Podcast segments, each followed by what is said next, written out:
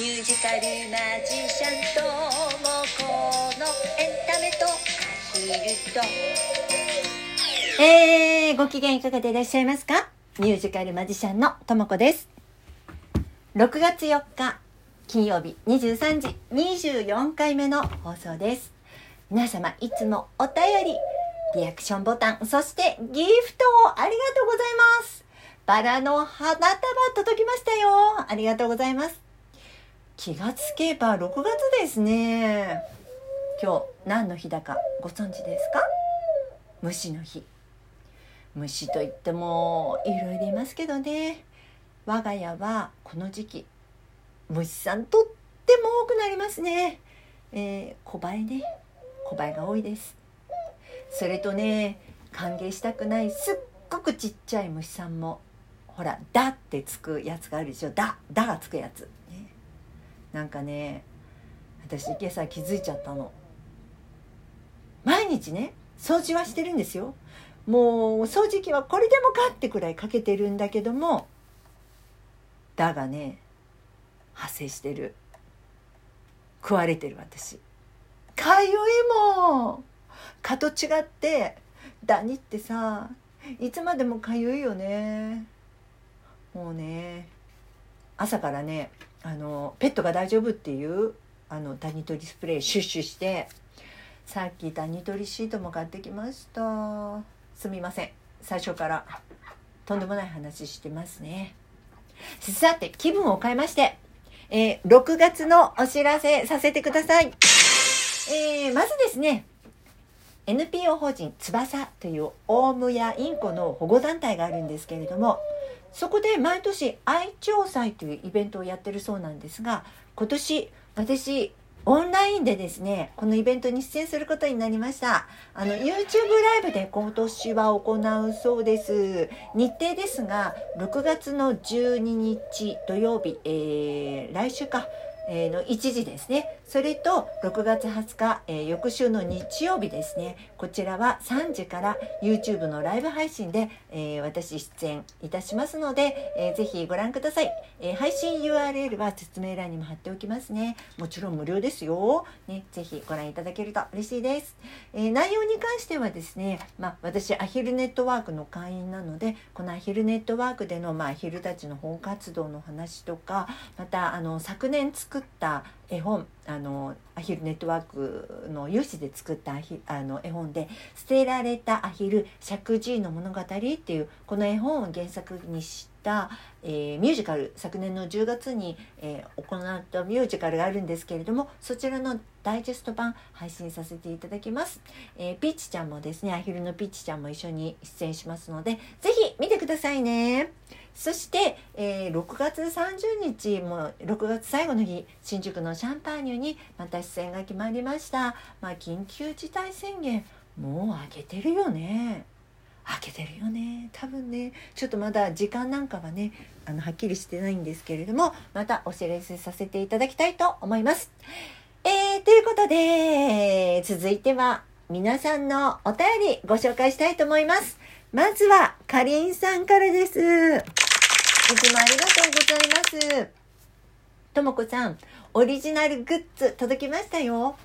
ありがとうございます。かりんさん、私のオリジナルグッズのショップね、ネットショップですけども、こちらの方で、商品ご購入いただいたんですね。ありがとうございます。トートバッグはサブバッグにちょうどいいサイズ感で、すごく可愛くて早速使っています。ありがとうございます。そして T シャツは170センチの私が着てもやや大きめでした。でも首周りの作りがしっかりしていて、たらしない印象にはならないので、身長に関係なく着こなせると思います。足跡のプリントもかなりキュートです。ということです。ありがとうございます。そう、T シャツね、すごいサイズがいっぱいあるんですよ。で、おそらく M を買っていただいたんだと思うんですけれども、 M はね、男性用の M なんで、女性が着るとちょっと大きいですね。私も間違えて M を買ってしまったんですけれども、これ私160センチなんですけども、結構大きいです。ただちょっと大きめな感じで着る分にはちょうどいいかなっていう気もします。もう私自身がねこのオリジナルグッズは自分がすごく気に入っちゃってるので、皆さんもよかったら見てください、そしてよかったらご購入いただけるとさらに嬉しいです。さて続いて参りましょうね。続いてはクッキーゆうさんからです。ありがとうございます、雨の日のお話です。小学生の頃は雨の日楽しかったです。特に帰り道、友達とお決まりのように傘をひっくり返し、雨がどれくらい溜まるか、水たまりがあれば傘ですくってみる、長靴に水を入れて歩けるかどうか、もちろんまともに傘を差していないのでずぶ濡れです。生き物を拾って帰るとか。今息子がしてきたら怒るのに、その頃親に怒られた記憶がない。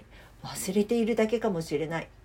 多くの方が一度は経験のある内容かと思いますが、当時は楽しい時間でした。ということで、ありがとうございます。そう、子供の時って雨の日楽しいよね。確かに。私もやりましたね。でも、そうだな。さすがに傘で水たまりすくうっていうのはやらなかったけど、でも水たまりの中にはわざわざ入ってきましたね。長靴入ってなくても入ってっちゃったかもしれない。あれ、今だったらやらないよね。後のこと考えるからだよね。楽しいお話ありがとうございます。さて、続いてまいりますよ。ぴーちゃんさんからです。雨の日のおすすめの過ごし方です。ありがとうございます。おすすめはベランダの掃除です。明日雨の予報と分かったら前日のお風呂のお湯を残しておきます。いつもは流してしまいます。ささっと掃き掃除をした後に残り湯をさーっと流してブラシでゴシゴシ、そして最後には雑巾できれいに拭き取ります。雨の日なので開花の手すりにお湯が跳ねても問題なし。お天気の日は皆さんお洗濯物干されているので、雨の日ならではの家事だと思っています。いやー、拍手すごい、ピーちゃんさん。私ね、水で流してまでやんないな。豆ですね、ピーちゃんさんね。掃き掃除まではしますけれども、水まで流したことないかも。だってさ、雨降っちゃったら同じかなって思っちゃうんだけど、やっぱり私ズボラでしょうか。ピーちゃんさんすごいです。私尊敬いたします。ありがとうございました。さて、もう一方ね、ご紹介しますね。クーさんからです。ありがとうございます。クーさんはね、おすすめの雨の歌を教えていただきました。キノコの歌っていう曲なんですって。これね、四半世紀前の娘が幼稚園児の時の歌ですということで、キノコの気持ちを歌った歌で、キノコは歩いたりしない、腕なんか出さないというね、生えてるだけのキノコは何もできないよっていう内容の歌い出しで、でも雨のおかげで背が伸びたり、傘が大きくなったり、ネガティブになりがちな雨も命には必要不可欠と感じさせる一曲、ぜひ聴いてみてくださいということでおすすめいただきました。これね、 YouTube で見たんですけどもね、可愛らしい歌でした ね。雨の曲ってどちらかというと悲しい曲が多いじゃないですか。でもなんかこう希望に満ちたね、子供たちの歌って感じでね、いい曲でございました。そうだ、来週は皆さんのおすすめの雨の曲を教えてくださいね。私歌ってみようと思いますね。もしかしたらアカペラになるかもしれませんけれどもね、ぜひ教えてみてください。教えていただけると嬉しいです。そうで、私の雨のお話もね、ここでいたしましょう。雨といえば雨男とか雨女とか言うじゃないですか。で、私はね、ずっと晴れ女だと思ってた時期があるんですよ。